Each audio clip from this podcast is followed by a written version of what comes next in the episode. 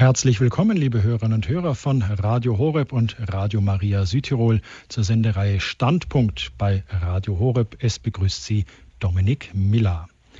Sie hören heute den 17. Teil aus unserer losen Reihe bei Standpunkt, die nennt sich Annäherung an die Wüstenväter. Für alle, die jetzt in diesem Zusammenhang das erste Mal von den sogenannten Wüstenvätern hören, hier eine kurze Erläuterung. Im dritten und vierten Jahrhundert zogen sich manche der frühen Christen zum Beispiel als Eremiten in die Wüsten Ägyptens, Palästinas oder Syriens zurück, um Gott in der Einsamkeit nahe zu sein. Manche dieser Eremiten oder Wüstenväter, die hatten auch Schüler. Es gab im Übrigen auch Wüstenmütter, aber dazu ein andermal. Diese Schüler, die wandten sich natürlich mit Fragen an ihre Lehrer und diese Lehrer, die antworteten ihnen dann mit Aussprüchen, die ja biblische Weisheit mit menschlichem Scharfsinn verbanden. Diese Aussprüche, das sind die sogenannten Apophthegmata.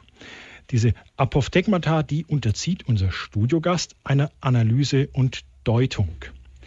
Das Apophthegma, das wir heute beleuchten, das lautet wie folgt.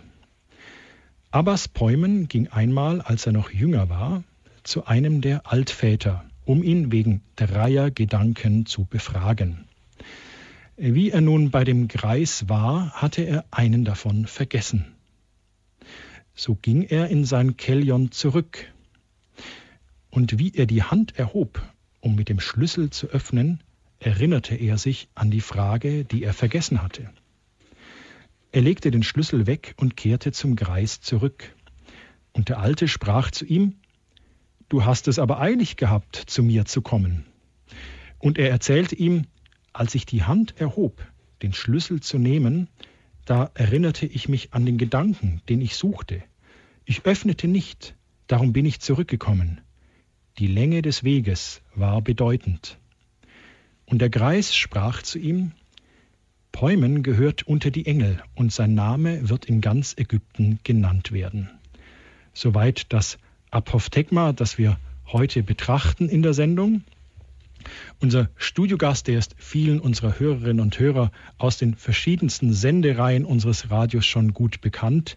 Zum 17. Teil also der Annäherung an die Wüstenväter begrüße ich ganz herzlich Herrn Dr. Godehard Stadtmüller. Grüße Gott, ganz herzlich willkommen bei Standpunkt. Schön, dass Sie wieder bei uns sind. Grüß Gott, Herr Miller. Grüß Gott an die Hörerinnen und Hörer Vielen Dank, Herr Miller, für die immer freundliche und von Herzen kommende Begrüßung. Die, der Titel der heutigen Sendung, dieses 17. Teils der Annäherung an die Wüstenväter, der ist ja Sehnsucht, Entschiedenheit und Erinnerung. Ich darf Sie jetzt unseren Hörern kurz nochmal vorstellen. Für alle, die Sie noch nicht kennen, spätestens nach der Sendung werden die Hörer Sie nicht nur kennen, sondern auch schätzen. Davon gehe ich ganz sicher aus, Dr. Stadtmüller. Sie sind Jahrgang 1950. Er studierte Medizin und Philosophie. Heute ist Dr. Stadtmüller ärztlicher Direktor der Adula Klinik für Psychosomatik und Psychotherapie in Oberstdorf. Er ist Facharzt für Neurologie, Psychiatrie sowie psychotherapeutische Medizin. Soweit alles richtig? Ja. Gut, also weder hochgestapelt noch tief gestapelt in meiner Vorstellung. Dr. Stadtmüller, Sehnsucht, Entschiedenheit und Erinnerung. Das Mikrofon gehört Ihnen. Bitte schön. Ja, danke schön. Ich möchte die Hörerinnen und Hörer ganz herzlich begrüßen und möchte ähm, danken schon im Vorab für die Aufmerksamkeit, nicht nur zu dem, was ähm, ich in dem Versuch, mich den Wüstenvätern oder einigen Aspekten, die uns von den Wüstenvätern überliefert worden sind, anzunähern, ähm, sondern ich möchte auch ähm, ganz bewusst äh, sehr den Verantwortlichen des Radio Horeb ähm, danken äh, für das Vertrauen, danken vor allem dem Pfarrer Kocher als Programmdirektor danken den äh, vielen äh, Leuten, die in der Technik und im, auch im Management, was ein solcher Hörer braucht, im Hintergrund tätig sind und den Menschen in der Redaktion. Jetzt heute Ihnen, Herr Miller, äh, vielen Dank. Ich fühle mich immer sehr auch unterstützt durch das Radio. Herr Miller hat ähm, den Text, das sogenannte Apophthegma, dem wir uns heute widmen, äh, vorgelesen. Und solche Apophthegmata werden im Allgemeinen übersetzt als Aussprüche. Nach meiner Ansicht äh, sollte man sie vielleicht besser übersetzen als ähm, Begebenheiten oder auch Anekdoten. Denn zwar sind es meistens auch Aussprüche, aber selten in der Form von Lehrsätzen, sondern wenn es Aussprüche sind, dann meistens in der Form von Dialogen, äh, von Begebenheiten und außerordentlich wichtig ist für die ähm, Wüstenväter der Kontext. Also das, wie Menschen in einer Situation in einer inneren und äußeren Situation sich verhielten und einen Rat oder einen Widerspruch dann empfingen. Den Wüstenvätern, jedenfalls das, was wir äh, von ihnen wissen, in den sogenannten Aussprüchen der Wüstenväter, äh, ging es weniger um die Vermittlung von eindeutigen sozusagen niederschreibbaren Wahrheiten, die fanden sie ähm, in der Bibel, vor allem im Neuen Testament, und haben dann sehr um den Sinn des Niedergeschriebenen, den ähm, Sinn im Verständnis, aber noch mehr den Sinn im Existenzvollzug gerungen, äh, sondern den Wüstenvätern ging es äh, sehr darum, wenn sie als ähm, Seelenführer agierten. Und das war neben der persönlichen Heiligung und der Erforschung des Willens Gottes für ihr persönliches Leben im Hier und Jetzt, war das eins ihrer Hauptziele, äh, für andere als Seelenführer äh, tätig zu sein. Dann ging es ihnen darum zu erfassen, in welcher Lage jemand ist und was ihm da nützt, so dass im einen Fall dem einen das eine und im anderen Fall einem anderen eben in einer analogen Situation etwas anderes nützt. Und deshalb wegen der Treffsicherheit in einem Kontext auf eine bestimmte Gestimmtheit in der Entwicklung einer bestimmten Situation perfekt so zu antworten, nicht nur mit Worten, sondern auch mit dem Verhalten, dass es wirklich jemand anderen nützt. Deshalb sind die Apophthegmata überliefert worden. Man muss sich oder man darf sich vielleicht vergegenwärtigen, dass die meisten dieser Aussprüche und Begebenheiten von ja wahrscheinlich Tausenden von Mönchen, die in dieser frühen äh, eremitischen Bewegung hinauszuziehen in die Wüste ähm, unter dem Begriff Wüstenväter zusammengefasst sind, dass die meisten dieser Begegnungen und Aussprüche natürlich überhaupt nicht überliefert wurden. Das, was anfangs mündlich über einen langen traditionellen Strang überliefert wurde und schließlich schriftlich aufgezeichnet wurde, das ist sozusagen die ganz gereinigte Form. Das sind die Rubine, die schon geschliffen wurden, die Smaragde in der Menge von Kieseln, die aussortiert wurden und von denen alles, ähm, was hätte abbrechen können, bereits abgebrochen ist. Sind sozusagen die, die reinen Kleinodien. Und deshalb ähm, macht es auch Sinn, ein einzelnes von diesen Apophthegmata, ein einzelnes Apophthegma äh, anzuschauen und durchaus, selbst wenn es ähm, als trivial erscheint oder etwas, äh, als etwas erscheint, was einer anderen Zeit angehört und was für uns heute nicht so leicht äh, noch sinntragend ist, doch genauer anzuschauen, äh, mit der Wertschätzung, sozusagen der einem wertschätzenden, positiven Vorurteil anzuschauen, in dem Sinne, sich klar zu machen, dass dieses Apophthegma, dieses Einzelne, für Generationen von Mönchen ähm, wegweisend geworden ist und das nicht ohne Grund. Und das hat uns auch erlaubt, in unserer Sendereihe Annäherung an die Wüstenväter, einen sozusagen Wüstenväter ähnlichen Zugang zu wählen. Einen nicht systematischen Zugang, wie auch die Apophthegmata in dem Sinne nicht systematisch sind, sondern auf einem Moment in der spirituellen und existenziellen Entwicklung einer Person eingehen. Mit in diesem Geist möchte ich auch die heutige Annäherung unter den Titel stellen Sehnsucht, Entschiedenheit und Erinnerung. Ähm, ich darf nochmal diese Apophthegmata vorlesen. Abbas Päumen ging einmal, als er noch jünger war, zu einem der Altväter, um ihn wegen dreier Gedanken zu befragen. Wie er nun bei dem Greis war, hatte er einen davon vergessen. So ging er in sein Kellion zurück, und wie er die Hand erhob, um mit dem Schlüssel zu öffnen, erinnerte er sich an die Frage, die er vergessen hatte. Er legte den Schlüssel weg und kehrte zum Greis zurück. Und der Alte sprach zu ihm, Du hast es aber eilig gehabt, zu mir zu kommen.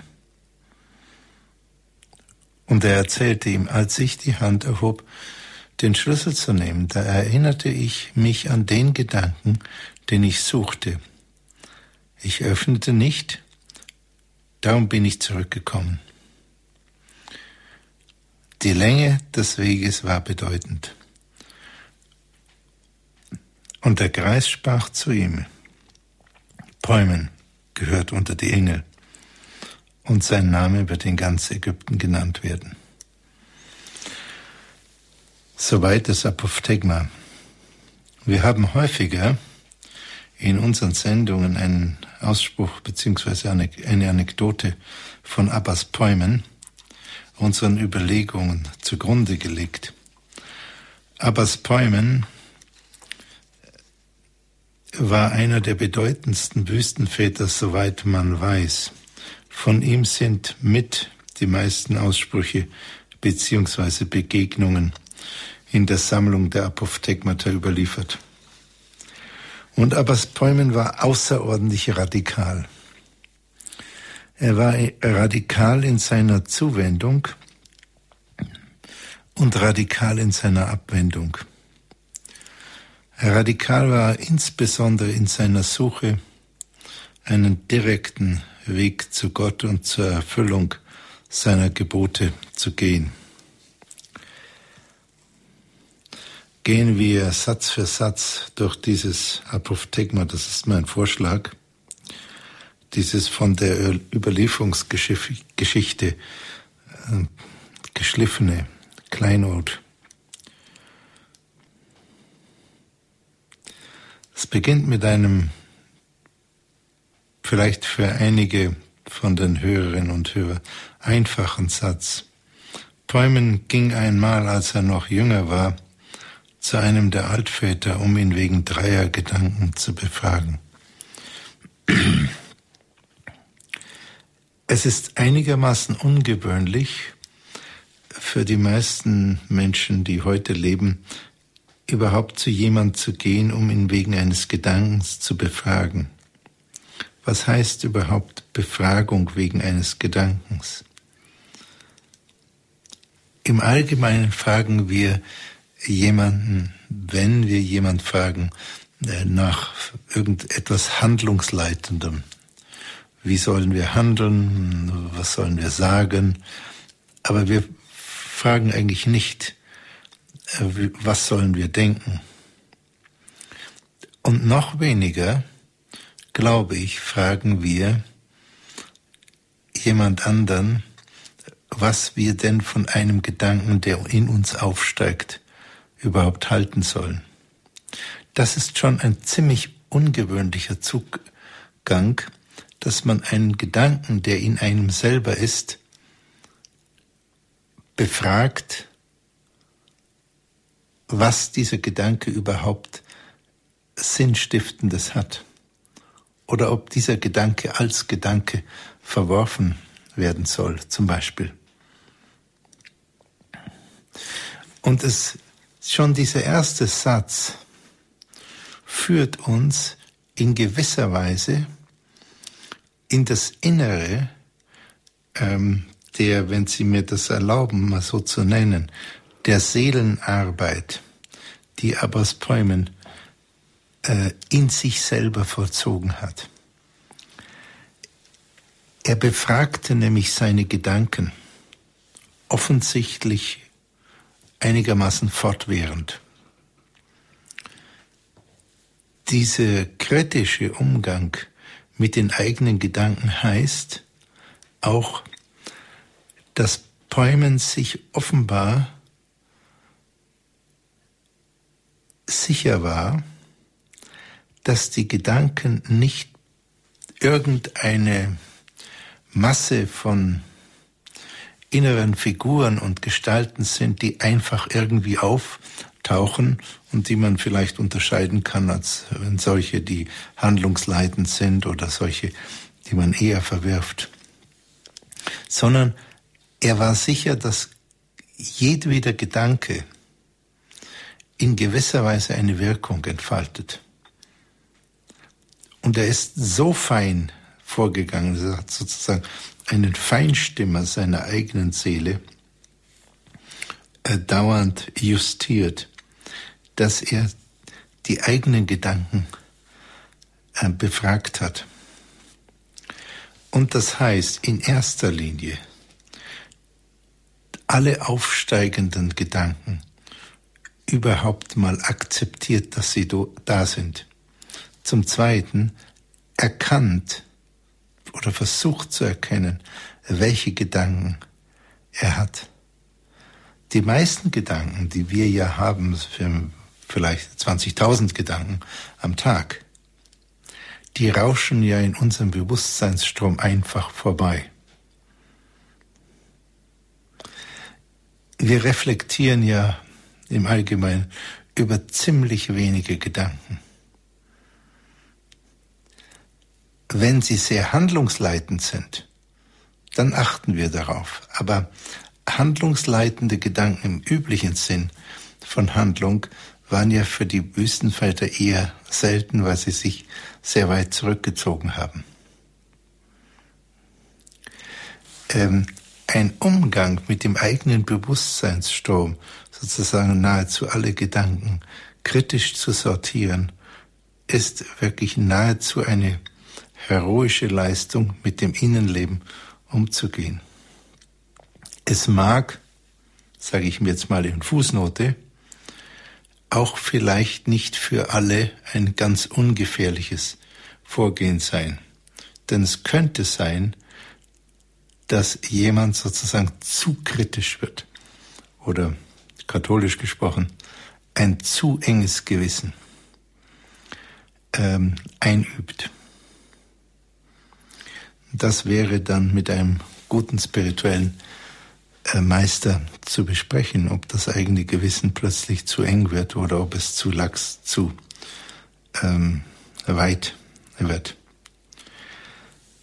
neben der Akzeptanz, dies ist mein Gedanke, dem Erkennen, was ist der Gedanke, ist der dritte Schritt, den Gedanken wichtig zu nehmen.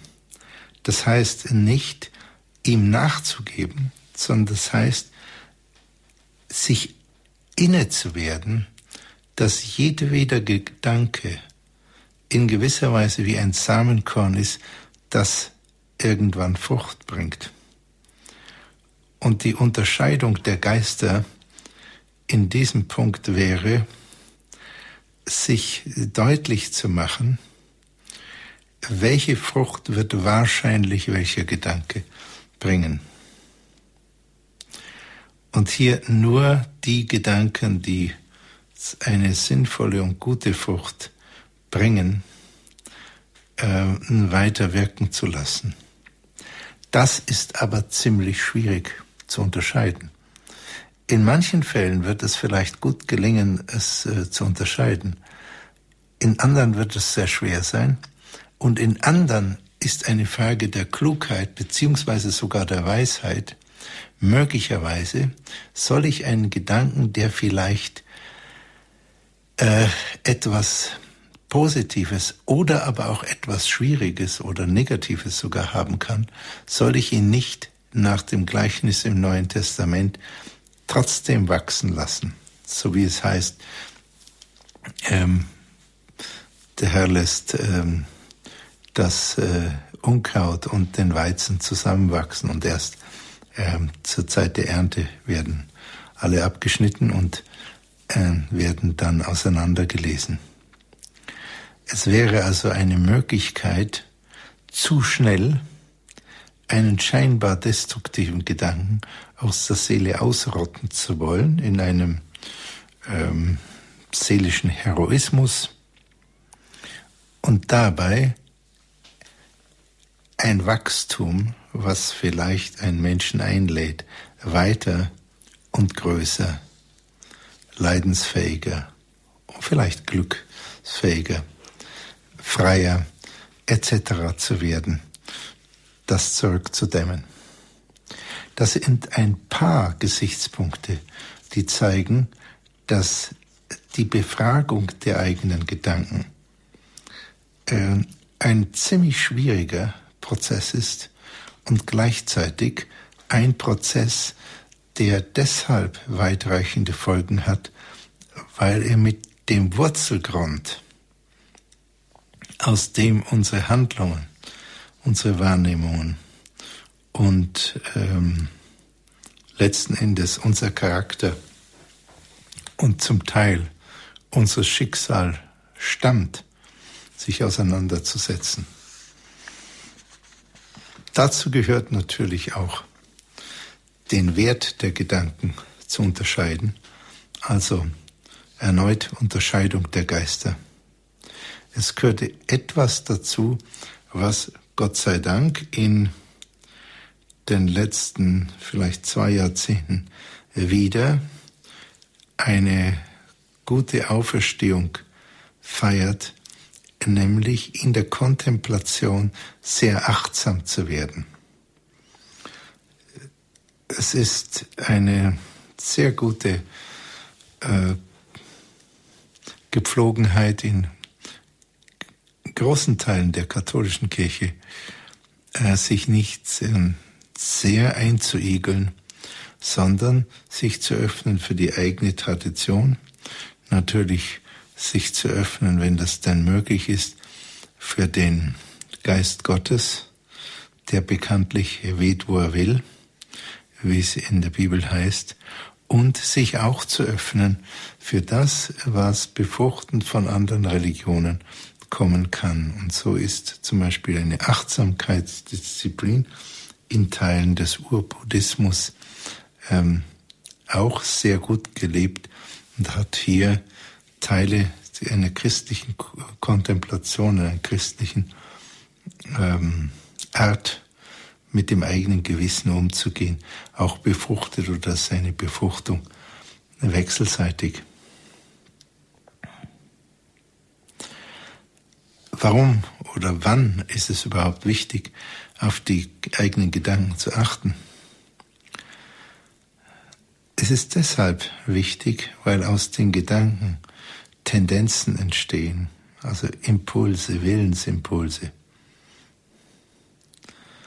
Ähm, aus den Tendenzen im Gemüt entstehen Worte, wie es im Neuen Testament heißt, Wem das Herz voll ist, dem geht der Mund über. Und aus den Willensimpulsen entstehen Wertungen, aus den Wertungen Handlungen. Und aus den Handlungen entsteht der Charakter eines Menschen.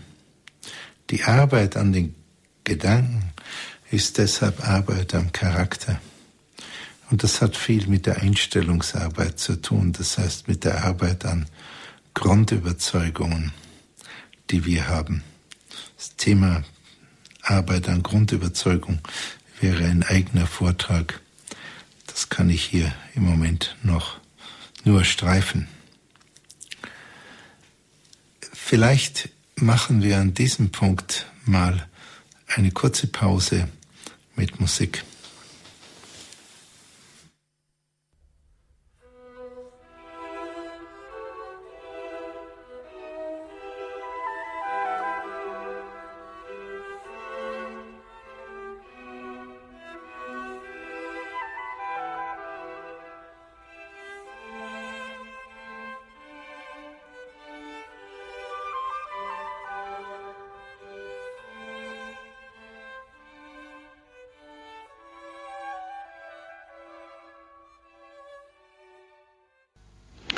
Liebe Hörerinnen und Hörer von Radio Horeb, Sie haben eingeschaltet in der Sendereihe Standpunkt. Heute Abend der 17. Teil der Annäherung an die Wüstenväter mit dem Titel Sehnsucht, Entschiedenheit und Erinnerung. Sie hören einen Vortrag von Dr. Godehard Stadtmüller. Er ist ärztlicher Direktor der Adula Klinik und Facharzt für Neurologie, Psychiatrie und psychotherapeutische Medizin.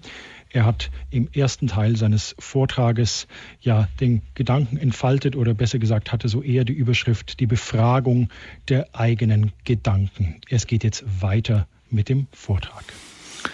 Ja, meine Damen und Herren, ähm, das Interessante oder ein der interessanten Punkte an diesem Apophthegma ist, dass ähm, Peumen, obwohl er natürlich als Wüstenvater sehr stark eine eremitische Tendenz hatte, ähm, einen weiten Weg gegangen ist, um jemand anderen um Rat zu bitten.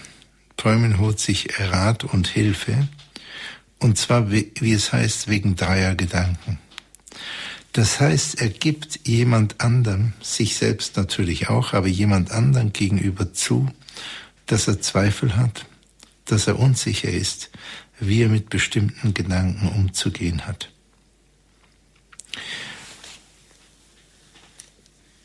Und das ist ein wichtiger Punkt, scheint mir.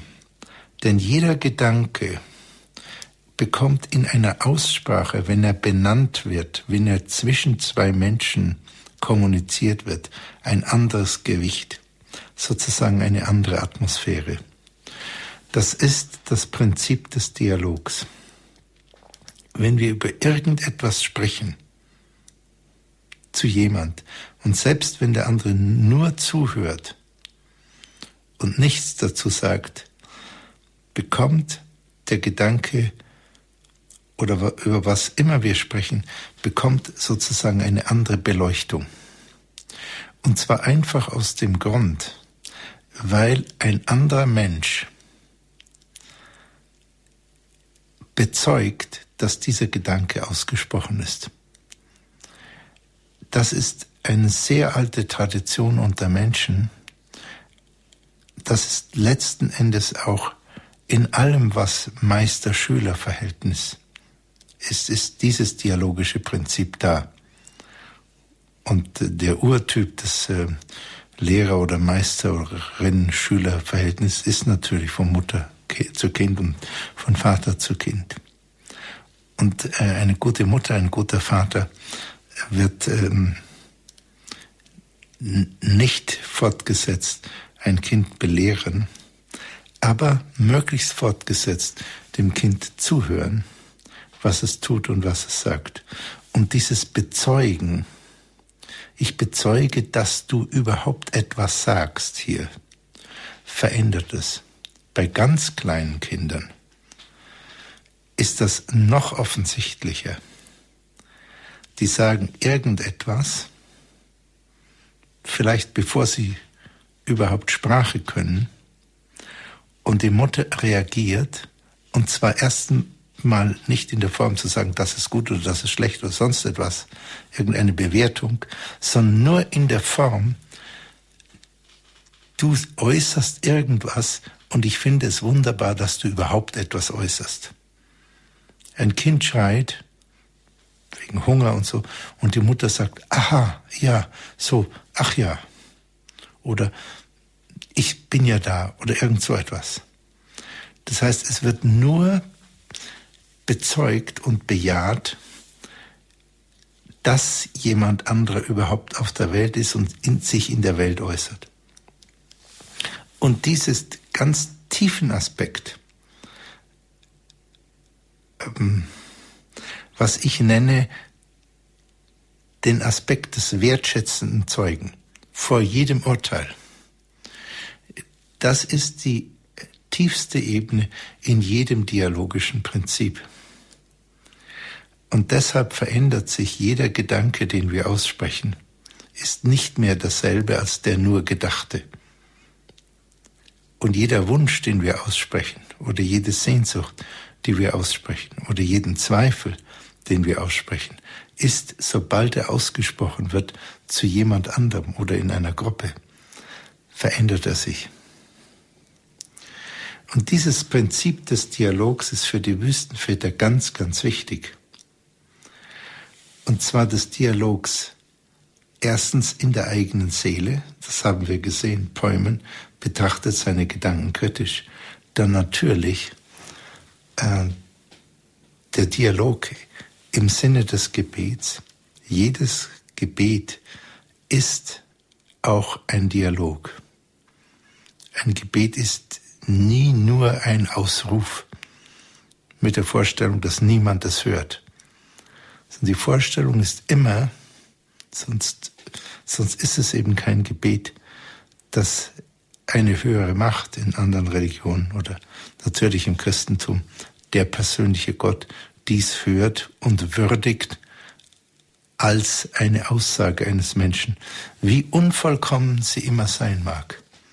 Und selbst wenn die Aussage nur eine schweigende Hinwendung ist beim schweigenden Gebet, also bei einem Gebet sozusagen ohne Gedanken, nur mit einer Hinneigung des Gemüts, ist trotzdem der Dialog immer da. Und dies gilt auch sehr stark ähm, zwischen Menschen. Und es ist sehr schade, wenn es Menschen gibt, die so verschlossen sind, dass sie niemand an ihrem Inneren teilhaben lassen. Menschen, die so wenig Vertrauen haben, äh, dass sie sich wirklich öffnen können. Einem Ehepartner, einem Freund, einer Freundin, der Mutter, dem Kind, der, äh, einem Seelenführer, einem Mentor, einem Beichtvater und so weiter. Äh, dieses tiefe dialogische Prinzip ist auch anwesend sehr stark im Bußsakrament und zwar gerade in der Form der Ohrenbeichte.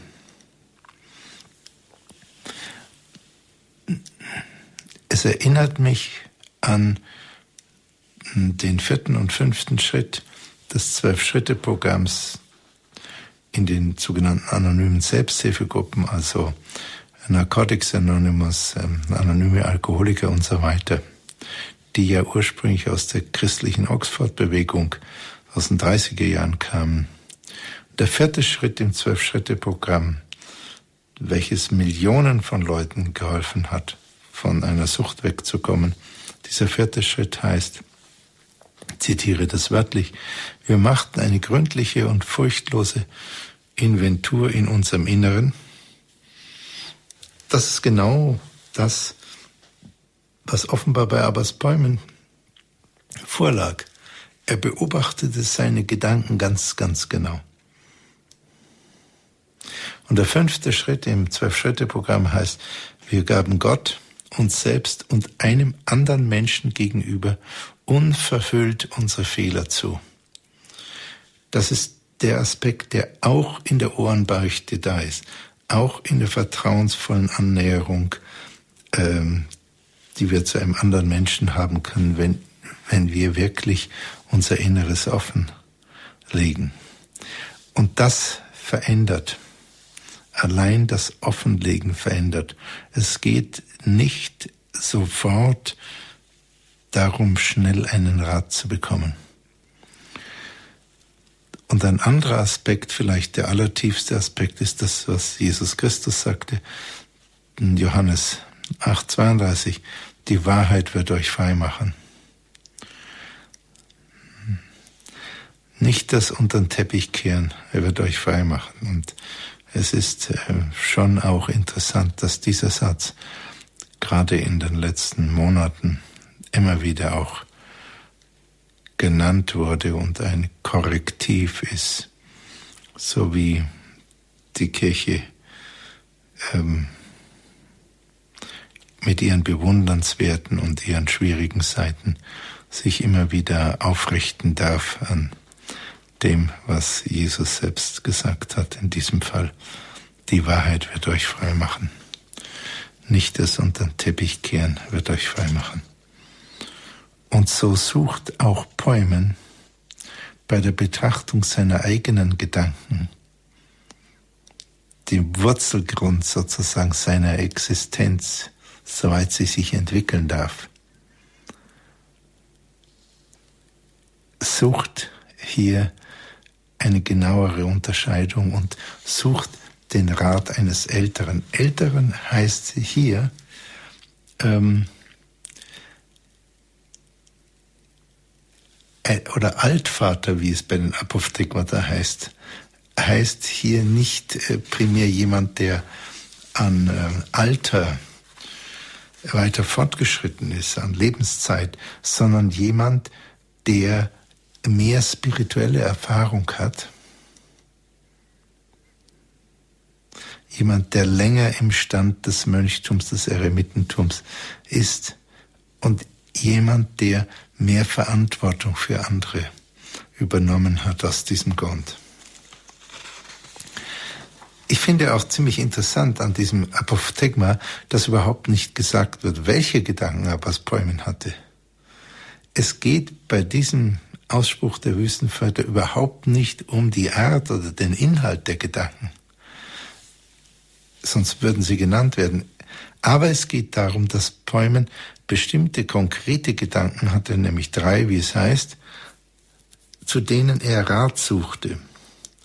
Möglicherweise war er im Zweifel, was die Gedanken bedeuten, wie er mit ihnen umgehen soll, welche Wichtigkeit sie haben und welche Wichtigkeit er ihnen einräumen soll.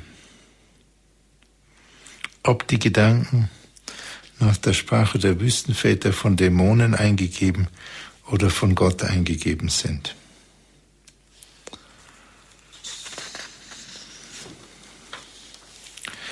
Und es geht weiter in dem Apophthegma, wie er nun bei dem Greis war, hatte er einen von diesen Gedanken vergessen. Äh, das passiert uns allen.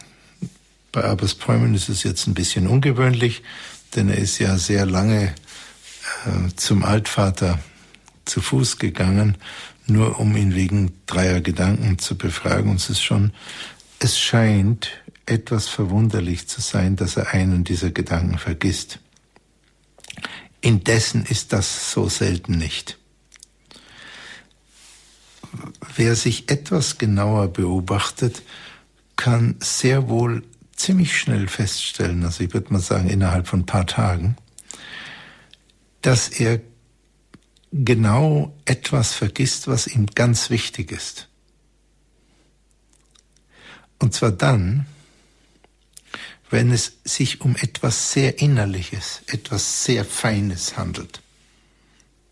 Etwas, was für die Charakterbildung was für die Veränderung im eigenen Inneren sehr wichtig ist, dann haben wir durchaus die Tendenz, das ziemlich kräftig zu vergessen. Manchmal ist es geradezu bizarr, dass wir etwas, was uns außerordentlich wichtig und dringend ist, vergessen, während, uns eine viel, während wir uns eine Vielzahl von anderen Dingen merken. Ähm, und wer sich selber etwas näher beobachtet, der wird das wahrscheinlich ziemlich gut feststellen können. Und manchmal vielleicht mit Erstaunen feststellen, dass er etwas, was ihm sehr wichtig war, jetzt schon zwei Jahre lang immer wieder vergessen hat umzusetzen. obwohl er sagt, naja, das ist ja so ziemlich das Wichtigste in meinem Leben, leistet er sich andererseits in Anführungsstriche den Luxus, dies immer wieder für einige Tage zu vergessen. Das heißt, wir sind zum Teil, fallen wir einen ziemlich tiefen Vergessen anheim. Die Frage ist, woher kommt das? Eine ähm, sehr oberflächliche Antwort ist, dass wir halt ab und zu was vergessen. Aber warum merken wir uns dann bestimmte Dinge, die vielleicht nicht so wichtig sind, ganz genau? Ich glaube, eine einigermaßen sinnvolle Antwort auf die Frage, warum wir so Wichtiges, was für uns so wichtig erscheint, immer wieder ziemlich tief vergessen ist, dass es eine Tendenz in uns, in unserer eigenen Seele sehr wohl geben kann, genau das zu löschen, was wichtig für uns ist. Es erinnert mich ein bisschen an den harten Ausspruch des heiligen Paulus, das äh, Gute, das ich tun will, das tue ich nicht und das Böse, was ich nicht tun will, das tue ich. Das hat schon mit Handlungstendenzen zu tun, aber auch sehr stark mit Vergessen. Wir sind oft, wenn ich wir sage, dann meine ich mich und vielleicht einen großen Teil der Hörerinnen und Hörer. Wir sind ähm, sehr oft in dem Zustand, äh, dass wir schlafen, sozusagen spirituell oder religiös schlafen, obwohl Jesus zu uns sagt, wacht mit mir eine Stunde und dann betrübt sagt, konntet ihr nicht eine Stunde wenigstens mit mir wachen. Und dieses wachsam bleiben im Verhältnis zu spirituell schlafen kommt, glaube ich, in dem anderen Ausdruck von Jesus Christus sehr deutlich zum Ausdruck, wo er über bestimmte Formen von Dämonen sagt, diese Art wird nur ausgetrieben äh, durch Fasten und Beten. Und Fasten und Beten hat beides sehr viel mit Wachsamkeit zu tun.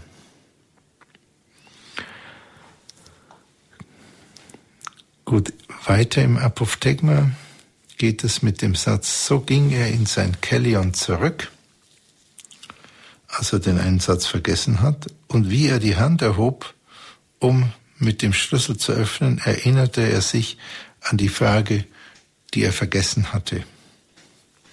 Das ist eine ziemlich allgemeine Erfahrung, dass wir etwas suchen und nicht finden. Wenn man die Suche genügend nachhaltig macht, wenn einem das Finden genügend wichtig ist und drittens, das ist ganz wichtig, wenn man losgelassen hat, das heißt, wenn man nicht mehr glaubt, es zu finden, dann ergibt es sich ziemlich häufig, dass mitten in einer anderen Situation, in einer anderen Handlung, mitten in einem anderen Gespräch plötzlich die Erinnerung äh, wiederkehrt. Das heißt, es hat so etwas wie einen Suchlauf im Gehirn gegeben, der unabhängig vom Bewusstsein ablief, so lange bis der gewünschte Gedanke oder gewünschte Gegenstand gefunden wurde und dann feuert der Gedanke durch bis zum Bewusstsein und kann zum Beispiel als Erinnerung jemanden mitten im Satz unterbrechen, um ihm sozusagen mitteilen, ich habe gefunden, was du gesucht hast. Das kennt, das ist, glaube ich, eine Erfahrung, die jeder kennt. Damit das passiert, sind aber, glaube ich, die drei Gedanken, die drei Bedingungen, die wir drei genannten, äh, wichtig. Man muss äh, die Suche sehr nachhaltig machen. Es muss einem wichtig sein. Und man muss drittens losgelassen haben, also überzeugt sein, dass man es jetzt nicht findet. Und dann kommt es nach einiger Zeit zurück. Was jetzt Päumen macht, ist, er legte den Schlüssel weg und kehrte zum Kreis zurück. Das heißt, es ist ihm so wichtig, dass er, obwohl er zweimal einen sehr langen Weg gegangen ist, nicht einmal ausruht, nicht einmal niedersitzt, nicht einmal etwas trinkt, nicht einmal isst, geschweige denn schläft.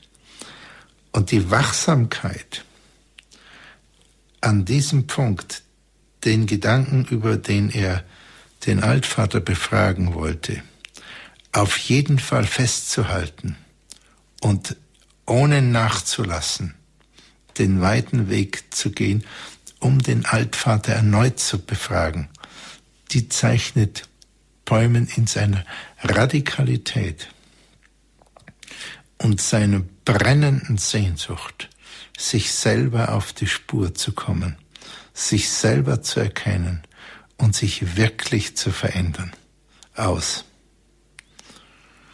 Und diese Form von Radikalität, die wünsche ich ab und zu mir, oder sollte ich sagen, wünsche ich mir öfter und die wünsche ich äh, auch vielen Hörerinnen und Hörern. Radikalität heißt hier nicht Verbissenheit und heißt, scheint mir, auch nicht primär Härte, sondern Radikalität heißt, sich bewusst zu sein, dass ich an mir selbst in der Tiefe nur arbeite nicht, wenn ich meine Handlung versuche zu verändern, das ist auch ganz wichtig, aber das ist nicht der Wurzelgrund, sondern wenn ich die Gedanken, die keimhaften Gedanken untersuche und hier eine Unterscheidung und eine Veränderung beginne zu bewirken. Träumen zeigt hier diese brennende Sehnsucht, vergleiche den Satz von ähm, Augustinus, qui non ardet non incendit. Wer nicht selber brennt, entzündet nicht. Die brennende Sehnsucht, genau zu wissen, sich selbst zu entwickeln und sich zu perfektionieren. Perfektionieren nicht in dem Sinne, einer narzisstischen Selbsterlösung, sondern in dem Sinne, dass es adäquat ist, nachdem wir uns alle selbst geschenkt sind. Also wir bekommen ja alle die Existenz geschenkt, die machen wir ja nicht. Und dass diese Existenz ausgezeichnet ist durch den Ebenbildcharakter dann ist es adäquat, diesen Ebenbildcharakter zu verwirklichen. Also tatsächlich in dieser Existenz eben Gott ein Stück weit ebenbildlich zu sein. Das ist ja das Geschenk. Das heißt nicht zu sein wie er. Das wäre der Hochmut. Sondern ihm ähnlich zu werden so äh, wie es im Neuen Testament außerordentlich radikal. Das würde ich niemals wagen zu sagen. Aber das ist nun ein Satz von Jesus Christus, der sagt, seid vollkommen, wie euer Vater im Himmel vollkommen ist. Das ist die Aufgabe. Ähm, und Päumen scheint mir, zeichnet sich ebenso wie Antonius der Große aus, dass er diese Radikalität wirklich lebt. Und er lebt sie nicht im Außen in einer äußeren Größe, sondern er lebt sie in einer inneren Entschlossenheit, einer inneren Feinheit und einer inneren auch Unnachgiebigkeit. Bäumen geht also wieder zurück, nachdem er sich erinnert hatte, und zeigt diese Beharrlichkeit Beharrlichkeit der Sehnsucht und der Entschlossenheit. Ich möchte mir erinnern an diesem Punkt ähm, an ein schönes Gedicht von Friedrich von Schuller, was endet mit den Worten, nur Beharrung führt zum Ziel, nur die Fülle führt zur Klarheit und im Abgrund wohnt die Wahrheit. Nur Beharrung führt zum Ziel, nur die Fülle führt zur Klarheit und im Abgrund wohnt die Wahrheit.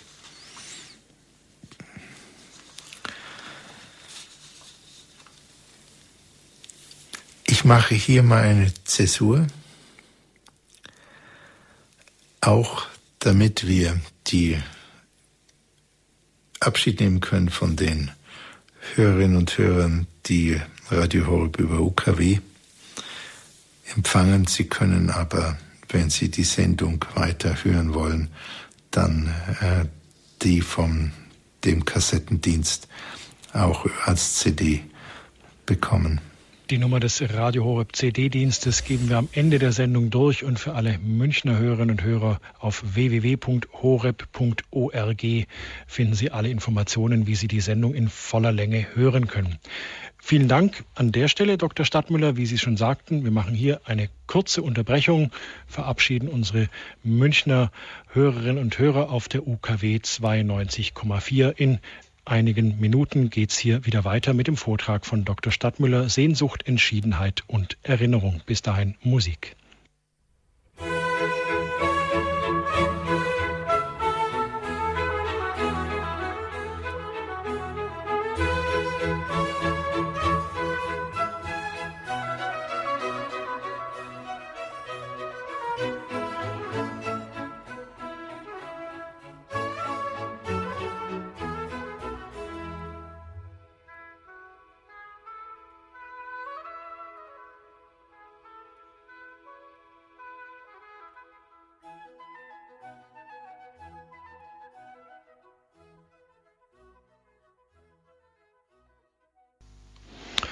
Standpunkt bei Radio Horeb, heute der 17. Teil der losen Sendereihe Annäherung an die Wüstenväter, heute mit dem Titel Sehnsucht, Entschiedenheit und Erinnerung. Sie hören einen Vortrag von Dr. Godehard Stadtmüller.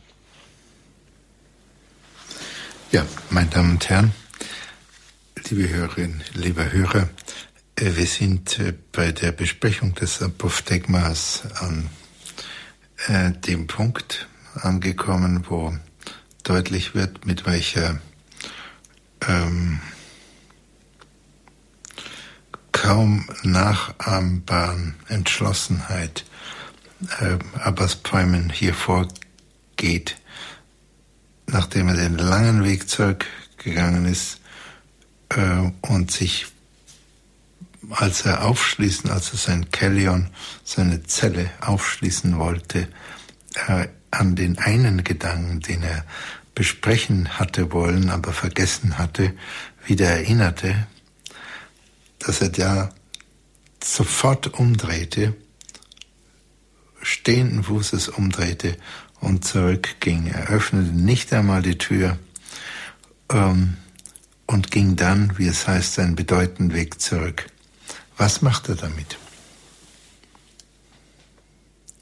Er hätte das auch aufschreiben können, selbst wenn er nicht hätte schreiben können, hätte sich irgend einige Krakler auf den Lehmboden ähm, machen können oder mit einer Kohle an die Wand oder irgendeine äh, Erinnerungsspur. Warum geht er sofort zurück? Er demonstriert damit seiner eigenen Seele zuerst einmal, seinem eigenen Gemüt wie wichtig das für ihn ist. Und er brennt das, was er vergessen hatte, den wichtigen Gedanken, der zu untersuchen war, den brennt er durch seine Handlung und durch seine Entschlossenheit tief ein. Und den wird er nicht mehr vergessen. wenn jemand einen 20 Kilometer Lauf hinlegt und anstatt zum Schluss sich auszuruhen, die 20 Kilometer zurück nochmal rennt, weil er damit einem einzigen Gedanken näher nachgehen will, ihn mit einem Freund oder einem spirituellen Mentor besprechen will, dann wird er diesen Gedanken kaum mehr vergessen. Das heißt, und das ist sehr interessant, wenn die, wie die Wüstenväter nicht nur mit ihrem, mit ihrem Gemüt umgehen, sondern auch, wie sie ihren Körper einsetzen. Das scheint mir auch sehr katholisch zu sein, weil auch in der katholischen Liturgie wird ja der Körper sehr eingesetzt. Also Der Geruch wird über den Weihrauch stimuliert. Die Augen werden erhoben. Es gibt eine Menge von Bildern. Es wird gekniet, gegangen, äh, sich hingesetzt. Ähm, es gibt Situationen, wo auch zumindest ähm, ähm, am Karfreitag Leute sich flach auf den Boden legen, Priester bei der Priesterweihe und so weiter. Die Gatthäuser liegen flach auf den Stufen, seitlich hingekauert auf den Stufen des Altars. Ähm, andere Orden haben eine bestimmte Form von Gehmeditation etc. etc. In dem Wissen, dass der Leib selber ein wunderbares Werkzeug ist, was ab und zu in seiner Bequemlichkeit ähm, eine Disziplinierung erfahren darf, aber nicht äh, sozusagen zur Abtötung, als wäre die Abtötung ein Wert in sich selbst, sondern um zum Instrument zu werden. Das ist der ganze Punkt. Damit auch der Leib so wie das Gemüt, so wie der Geist einem Instrument wird ähm, auf dem Weg die eigenen Seele zu befreien und zu erkennen oder anders auf dem Weg zu Gott, der der äußerste und fernste und der innerste und nächste ist, jedenfalls nach der theologischen Lehre. Und Bäumen demonstriert zuerst einmal sich selbst, seinem Gemüt, seiner Seele, wie wichtig das ist. Und er zeigt sich, dass er dem Verständnis diesen, dieses einen Gedankens, von dem wir gar nicht wissen, welcher Gedanke, das ist nicht wichtig, welcher Gedanke das ist, sondern wichtig ist, dass dieser Gedanke für Abbas Päumen wichtig ist. Das ist entscheidend in dem Apophthegma. Und so ist es entscheidend für Sie, liebe Hörerinnen, liebe Hörer. Welches ist oder sind die Gedanken, die sie quälen. Nicht, äh, welche sind an sich wichtige oder an sich konstruktive oder an sich destruktive Gedanken. Das ist nicht so wichtig, sondern wichtig ist, was ist in der eigenen Seele schwierig? Was also ist zu überwinden für die eigene Seele wichtig? Und das kann für jeden Einzelnen etwas anders sein.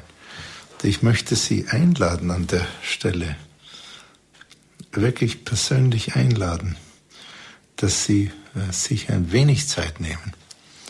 Sagen wir mal nur zwei Minuten der äußeren Zeit, um in den Räumen Ihrer Seele kurz nachzuschauen.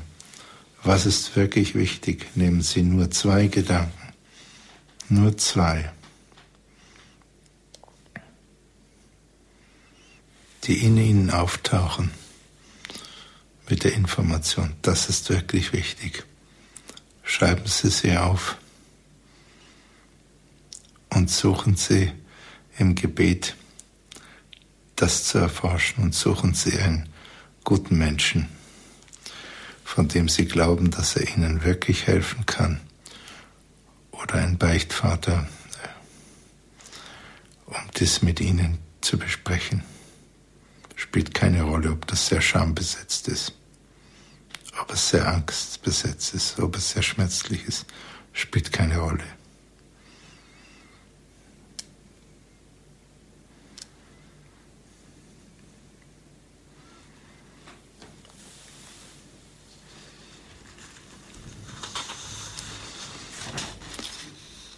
Und dann würden sie Abbas Poemen sehr ehren indem sie ihm an diesem Punkt nachfolgen, der so nahe Christus nachgefolgt ist.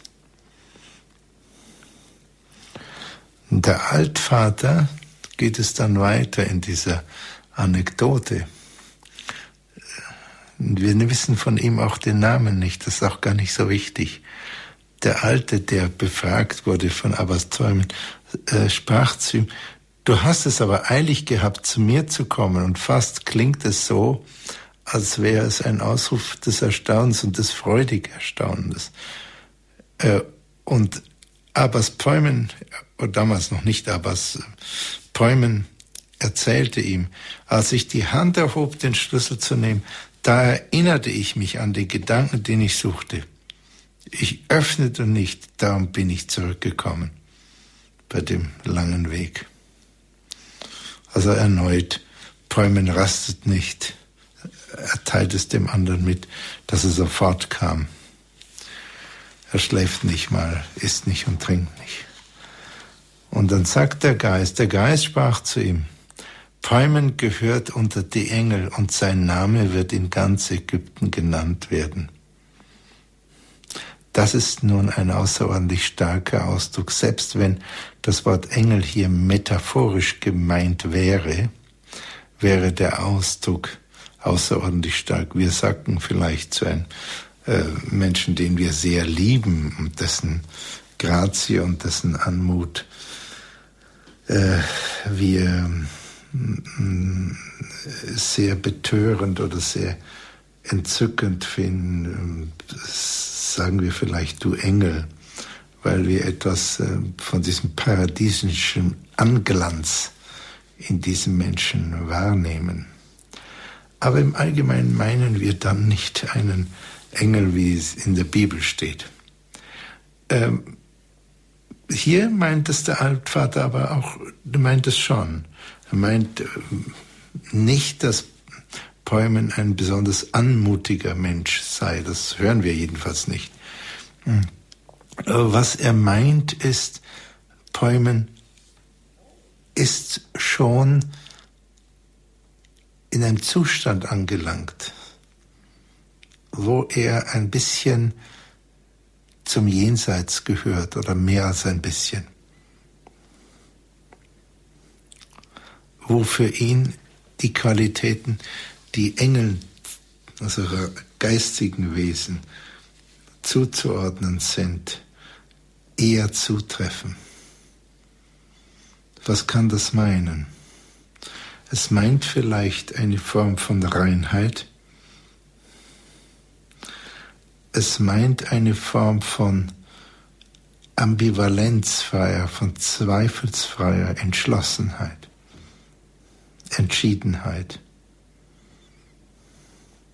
So wie ein Engel oder ein Erzengel auch nicht zweifelt am Willen Gottes, sondern diesen Willen erfüllt. Jedenfalls ist das die theologische Vorstellung. Was kann noch heißen, ein Mensch als Engel? Das wäre ein sehr hoher Grad von Demut. Und den finden wir hier bei Päumen. Entschlossenheit und eine gewisse kantige ähm, Radikalität sind nicht ähm, in Kontrast zur Demut, sind sehr gut vereinbar mit Demut. Und zwar dann, wenn sie eben nicht aus Stolz entstehen. Bäumen zeigt einen sehr hohen Grad an Demut, indem er erstens mal ähm, nicht meint, er könnte selber so sehr gut über seine Gedanken richten, sondern einen anderen befragt. Und indem er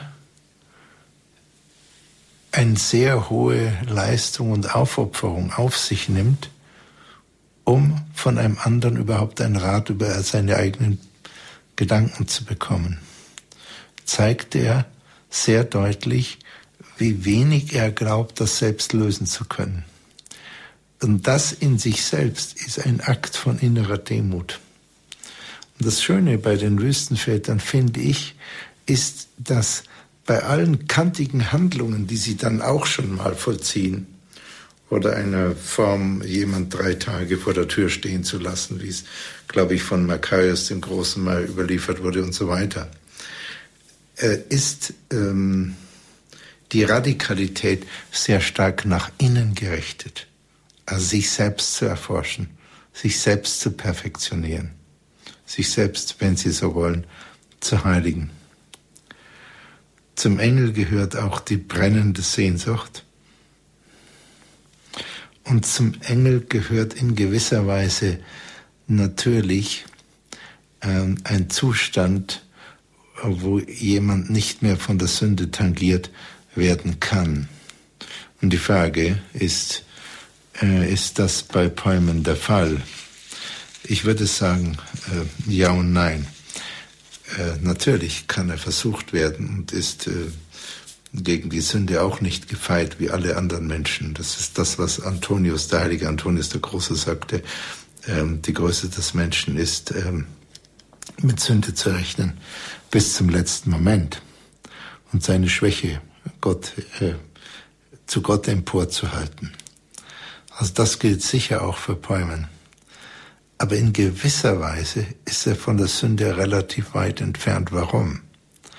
Weil er so außerordentlich kritisch gegenüber den feinsten Gedanken ist.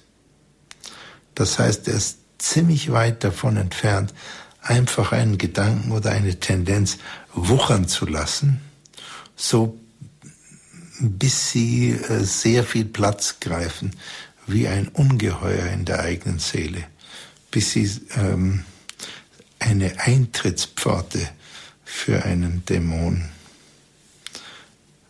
wenn man das jetzt mit der Sprache der Wüstenväter ausdrücken will, würden. Ja, Päumen beobachtet diese möglichen feinsten Eintrittspforten. Und das sind die Gedanken im Innern der Seele, die Tendenzen, beobachtet sie sehr genau. Und deshalb glaube ich, äh, sagte der Geist, wahrscheinlich mit Freude, zu ihm selber, Päumen gehört unter die Engel und sein Name wird in ganz Ägypten genannt werden. Und das war auch so. Und ich wünsche das äh, von ganzem Herzen, wirklich, ganz buchstäblich, wünsche ich das jeder Hörerin und jedem Hörer, dass sie auch diese innere Radikalität an den Tag legen. Und Radikalität heißt nicht lieblos mit sich selber umzugehen. Das sollen wir. Wir sollen uns ja selber lieben. Steht ja, äh, liebe deinen Nächsten wie dich selbst. Das steht ja nicht äh, geschrieben von Jesus. Liebe deinen Nächsten äh, mehr als dich selbst. Liebe deinen Nächsten wie dich selbst. Das heißt, würdest du bitte mal so nett sein, anzufangen, dich selber zu lieben. Was ja bekanntlich schwer ist. Ähm, dass sie liebevoll auf diesem Weg zur Vervollkommnung ähm, mit der Radikalität, wie sie Päumen auch hatte, beginnend mit den eigenen Gedanken und beginnend damit, die schwierigen Gedanken auch zu öffnen im Dialog mit einem anderen. Das wünsche ich Ihnen, liebe Hörerinnen, liebe Hörer, und das wünsche ich mir äh, von ganzem Herzen. Das wünsche ich auch unserer etwas gebeutelten Kirche. Da wünsche ich einige heilige Franziskus und einige Abbas Päumen und einige heilige Antonius in der Tiefe und mag sein, dass es sie auch gibt. Ich danke Ihnen für die Aufmerksamkeit. Herzlichen Dank, Herr Dr. Stadtmüller, dass Sie uns wieder ja, die Wüstenväter ja, so nahe gebracht haben.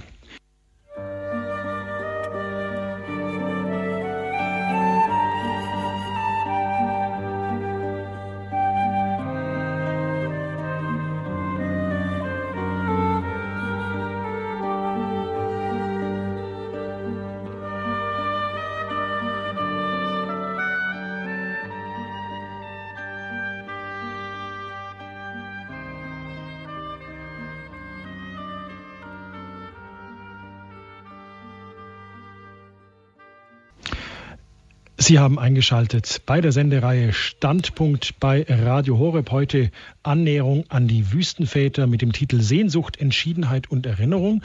Sie hörten gerade einen Vortrag von Dr. Godehard Stadtmüller.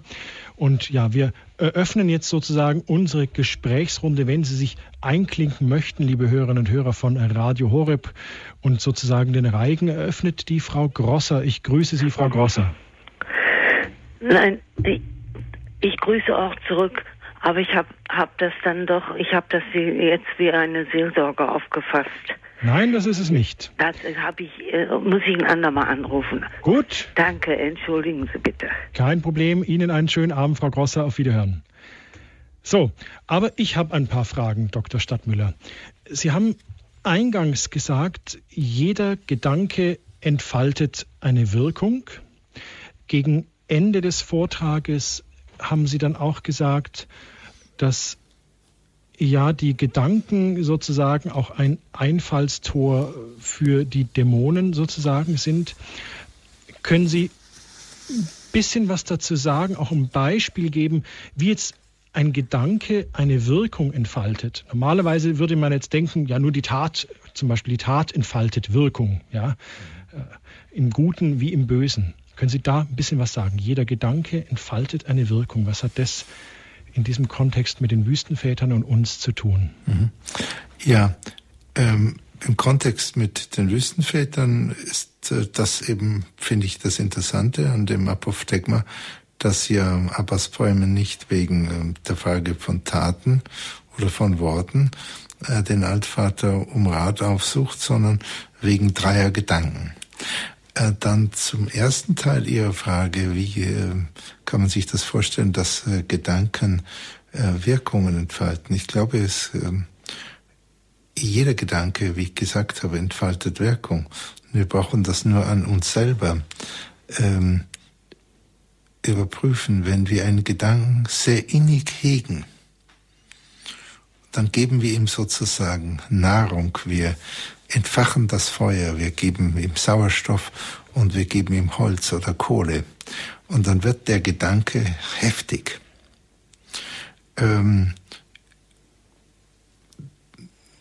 und er wird unser Leben, wenn er eine gewisse Heftigkeit hat, so stark bewegen, dass wir ähm, das kaum noch bezweifeln können. Also beispielsweise, wenn sich jemand ganz heftig verliebt dann wird er oder sie er wird es kaum anders können, als dauernd an diesen anderen Menschen zu denken. Oder was passieren könnte, wenn er diesen anderen Menschen begegnet oder ihn grüßen würde und so weiter. Dann wird die Fantasie hochgejagt. Und das gilt auch für andere Situationen. Wenn jemand beginnt, sich außerordentlich sehnlich ähm, etwas Bestimmtes zu wünschen für sein Leben, und dies ohne Ambivalenz tut, dann wird ähm, er das immerfort hegen und wird jede Möglichkeit dann ergreifen, dies in die Tat umzusetzen. Das Problem ist, tut er es ohne Ambivalenz, tut es ohne innere Hemmung. Und so können wir mit ähm, den Gedanken, die in uns aufkommen, äh, unterschiedlich verfahren. Eine sehr idealistische Vorstellung, die ähm, vor allem in Deutschland vielleicht durch die philosophische Tradition des, ähm, des Idealismus ähm, Platz greift, ist, dass wir die, ähm, die Kreatoren, die Schöpfer unserer Gedanken seien. Das ist aber psychologisch ziemlich illusorisch. Gedanken entstehen und vergehen in uns. Und nur die allerwenigsten machen wir in dem Sinn. Die meisten entstehen einfach. Der Punkt ist, wie gehen wir mit ihnen um? Machen wir sie stark? Oder Sozusagen lassen wir geben sie, wir ihnen Raum. Ja. Genau. Geben wir ihnen Raum im Gemüt. Ja. Geben wir ihnen Energie. Und das sind dann sozusagen auch die Einfallstore, ja, der, der inneren Dämonen, wie man manchmal auch sagt, wenn ich mir immer wieder denke, ja, ich kann nichts, ich schaffe nichts, bin nichts wert, das brauche ich nur lang genug denken und dann handle ich auch quasi so. Ja, natürlich. Mhm. Äh, Goethe hat äh, das einem der vier Bücher der, der vier Teile von Dichtung und Wahrheit hat er das Motto äh, gegen äh, ähm, vorangestellt, was du dir in der Jugend wünschst, hast du im Alter die Fülle. Also die Vorstellung des Alten war, wenn du es nur sehr stark wünschst in der Jugend, hast du im Alter eine Fülle davon. Ich begrüße jetzt wieder eine Hörerin in der Leitung, Frau Grötzen. Grüße Gott. Grüß Gott, Herr Müller. Grüß Gott, Herr Dr. Stadtmüller. Grüß Gott. Vielen Dank für Sie wissen, ich bin so eine Fan von den Aussprüchen der Wüstenväter, weil ich da finde, da kann man sehr vieles und von lernen. Das freut mich. Ah ja. Und, und was ist jetzt Ihre Frage? Meine Frage ist folgende. Ich hatte also in der Osternacht, ähm, da wurden die ganzen sieben ähm, Lesungen gelesen, also eine, äh, ja, einen Gedanken oder eine Erfahrung gemacht, die sehr prägend war, die ich auch mit keinem teilen konnte, weil ich vermute, es würde keinen interessieren, da gibt mir keiner was zu. Und nach ein paar Tagen habe ich dann nochmal Gott gefragt, äh, sag mir was, da war doch etwas, was mich sehr beeindruckt hat. Und da kam nochmal eine Ergänzung.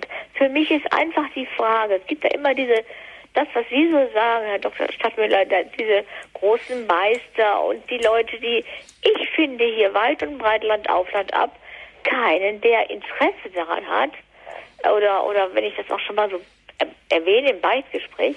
Äh, äh, Interesse an was hat? Ah ja, das äh, zu klären, also mit mir aufzuspüren, mir da weiterzuhelfen. Mhm. Ja, das finde ich schade. Und äh, dann bitte ich Sie, jemand zu suchen, der Interesse hat. Da werden ja. Sie jemand finden. Ja? Ja, da bin ich aber ganz überzeugt. Das wäre schön. Ja. Dann ihr Wort in Gottes Ohr. Ja, ja. Fall, ne? Also ersehnen Sie es und seien Sie erfinderisch und suchen Sie. Ja. Die sind schon nahe, das glaube ich schon. Herzlichen Dank, Frau Götzen, für diesen Beitrag und ähm, auch das Gebet ist da sicher sehr hilfreich, wenn Sie auch einfach darum beten, dass Ihnen Menschen begegnen, die da Ihnen zuhören. Mhm. Dr. Stadtmüller, Sie sagten auch, Arbeit an Gedanken ist Arbeit am Charakter. Das ist ja, das ist ja harte Arbeit, die Sie da sozusagen unseren Hörerinnen und Hörern aufbürden. Die Arbeit an den Gedanken ist Arbeit am Charakter. Können Sie das nochmal ausführen? Wie, wie meinen Sie denn das genau? Können Sie da ein paar Beispiele geben, dass wir so ein bisschen mal ein Handwerkszeug bekommen, wo wir da ansetzen müssen mhm. mit unseren Hebeln? Ja, also ich äh, wünsche das jetzt eigentlich nicht so unbedingt, dass es so ganz hart sein müsste. Ähm, unsere Seele ist ja eher zu vergleichen mit einer Harfe oder einer Laute als mit einem Vorschlaghammer. Ähm, insofern, man kann natürlich mit einer Stradivari-Geige einen Nagel in die Wand dreschen, aber es ist nicht die beste Methode, um den Nagel wirklich reinzukriegen und es ist schlecht für die Geige. Also unsere Seele ist schon unglaublich fein. Und deshalb ähm, ist Härte ähm, vielleicht nur manchmal angezeigt. Was aber schon angezeigt ist, und das, äh, das zeigt äh, wunderbar äh, Abbas Träumen, ist Konsequenz. Konsequenz. Genauigkeit, Entschlossenheit und Konsequenz.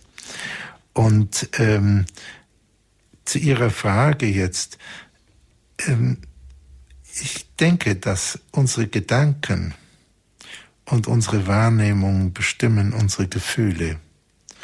Unsere Gefühle und unsere Gedanken bestimmen unsere Handlungen. Und unsere Handlungen bestimmen äh, unsere Handlung inklusive der Worte bestimmen unseren Charakter. Und unser Charakter bestimmt unser Schicksal zu einem großen Teil. Hm? Und deshalb steht am Anfang sozusagen in der Tiefe die feinen Wurzelhärchen, die in der Tiefe der Seele wurzeln und dann über diese genannten Stufen das Schicksal bestimmen und den eigenen Charakter bestimmen. Zu einem großen Teil, nicht vielleicht vollständig, ja zum großen Teil, zu dem Teil, für den wir verantwortlich dann sind, ähm, bestimmen die Gedanken den Charakter über diese Stufen. darum ist die Arbeit am Charakter nicht primär eine Arbeit an den Handlungen, sondern eine Arbeit tatsächlich an den Gedanken und an den Intentionen, das heißt an den Willensimpulsen. Und wer dann diese poemenmäßige Arbeit tut, die eigenen Gedanken wirklich zu verfolgen in die feinen Feststellungen, der wird sehen, wo diese kleinen, feinsten Beginne von unterschiedlichen Wegen, die dann ein Charakter und ein Schicksal nimmt, beginnt. Das war ja auch bei unserem großen letzten Papst so. Sehr viele Leute haben ihn interviewt und haben ihm gesagt, ja, wo ist denn Ihr Einfluss? Weshalb sind Sie so geworden? Was sind Ihre Einflüsse? Und dann hat er mal gesagt, ja, alle Leute fragen mich nach den äußeren Einflüssen auf mich. Ja, warum fragt eigentlich nicht jemand nach dem inneren Einfluss auf mich? Und, und er wollte damit sagen, was innerlich in mir passiert, das ist ja viel wichtiger für das, wie ich geworden bin und wie ich wirke, als die äußeren Einflüsse. Und ich denke, dass äh, der große letzte Papst, ich finde jedenfalls, dass es ein, ein außerordentlich großer Mann war, der den Namen der Große, Beinamen der Große verdient, dass der genau zeigt, dass er auch auf der Linie von Abbas Peumen hier ist oder Peumen auf der äh, Linie von Johannes Paul II.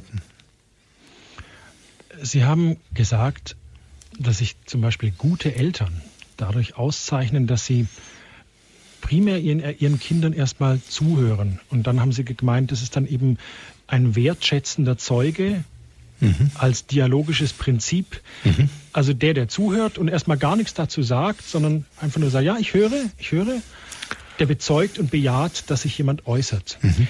Und in diesem Zusammenhang erwähnten Sie das mit dem, das Gebet Dialog ist und auch dieses schweigende, das sich hinneigende Gebet ein Dialog sein kann. Mhm. Das klingt jetzt erstmal wirklich irgendwie ein Widerspruch. Wie, wie kann ich sozusagen schweigend beten und in diesem Schweigen in einen Dialog mit meinem Schöpfer treten? Mhm.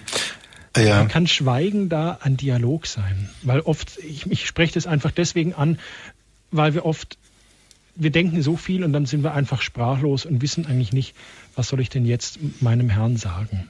Mhm. Ja, gut. Äh, also, der erste Punkt, ähm, das reine Zuhören ist ja nie neutral. Darum nenne ich das auch die Position des wertschätzenden Zeugen. Äh, weil bei einer einigermaßen guten Mutter, muss überhaupt nicht perfekt sein, oder einem einigermaßen guten Vater, gibt es immer die Form der Wertschätzung. Der Gesichtsausdruck, das Lächeln, ähm, ein bestimmter Laut, ähm, eine bestimmte Geste, ein Streicheln etc. etc. werden immer die Bejahung zeigen. Äh, eine gute Mutter bejaht vielleicht nicht, dass das Kind jetzt auf die Autobahn rennen will, ja, sondern es reißt es zurück, aber es bejaht, dass das Kind vital ist.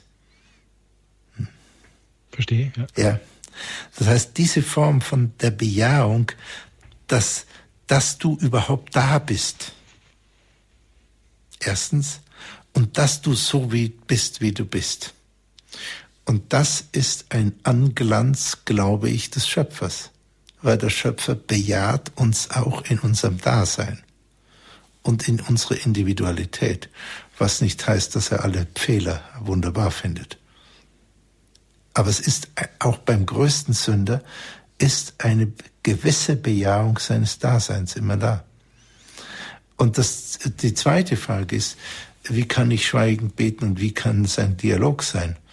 Gute Frage. Möchte ich mit einer Gegenfrage ausnahmsweise beantworten. Wie kann es nicht ein Dialog sein? Wo erstens der Allmächtige sowieso alles vernimmt und hört und alle Möglichkeiten und alles weiß. Wie kann es nicht ein Dialog sein? Äh, das ist unmöglich. Ähm, es kann nur sein, dass jemand sagt, ich nehme es nicht als äh, Dialog wahr, weil für mich Gott äh, jetzt abwesend ist, Deus absconditus, oder weil es die dunkle Nacht der Seele ist, oder weil ähm, zum Beispiel Mutter Teresa offenbar unglaublich darunter gelitten hat, dass sie ähm, den Rapport nicht gespürt hat. Aber das ist vielleicht eine seiner Formen, sich zu entziehen, um noch näher zu binden. Ja, das ist ja oft, offenbar Jesus wirklich auch widerfahren.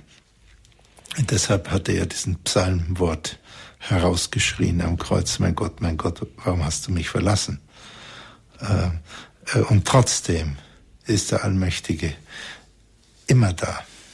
Also das ist sozusagen objektiv, wenn ich es mal so sagen darf, ist natürlich der Dialog vorhanden. Und das, das ist ja auch ein Wort von Jesus ganz deutlich. Ähm, ihr braucht nicht äh, eurem Vater viel bitten. Der Vater weiß sowieso, was ihr braucht. Ja. Sehnsucht, Entschiedenheit und Erinnerung, das war der Titel unserer, ja, unserer 17. Annäherung an die Wüstenväter. Herzlichen Dank, Herr Dr. Stadtmüller, dass Sie ja, sich wieder die Zeit genommen haben, ja, dieses Apophthegma vor uns auszubreiten und zu entfalten. Können Sie zum Schluss der Sendung einfach noch unseren Hörerinnen und Hörern, auch denen, die nicht angerufen haben, päumenmäßig, wie Sie es vorhin sagten, auch noch ein Wort der Ermutigung zusprechen? Ganz kurz. Ja, ein Wort, dann würde ich sagen, bewahren Sie die Sehnsucht, äh, wenn die Resignation auch Sie bedroht. Bewahren Sie die Sehnsucht und blasen Sie den, den glühenden Span der Sehnsucht an und machen Sie ihn zu einem, zu einem Waldbrand im Innern. Dann wird Sie die Sehnsucht ziehen. Herzlichen Dank, Dr. Stadtmüller. Gruß nach Balderschwang an Sie. Herzlichen Dank. Liebe Hörerinnen und Hörer von Radio Horeb, wenn Sie diese Sendung in voller Länge hören möchten, sprich Sie haben erst später zugeschaltet oder Sie möchten diese Sendung Freunden, Bekannten, Verwandten zugänglich machen, Sie können sie als CD bestellen beim Radio Horeb CD-Dienst. Dazu gibt es zwei Möglichkeiten. Einmal telefonisch 0700 75 25 75 20 oder über die Website von Radio Horeb www.horeb.org. Dort können Sie sich eine Aufzeichnung dieser Sendung als CD bestellen. Dieser Service ist kostenlos. Dazu ein Wort. Radio Horeb ist rein spendenfinanziert. Also wir würden uns freuen, wenn Sie diesen Dienst ja durch eine kleine Spende unterstützen, einfach indem Sie geben, was Sie zu geben vermögen. An der Stelle bedanke ich mich bei meinem Kollegen Andreas Martin, der die Höreranrufe entgegengenommen hat und der diese Sendung ja in der Technik betreut hat. Es verabschiedet sich an dieser Stelle Dominik Miller.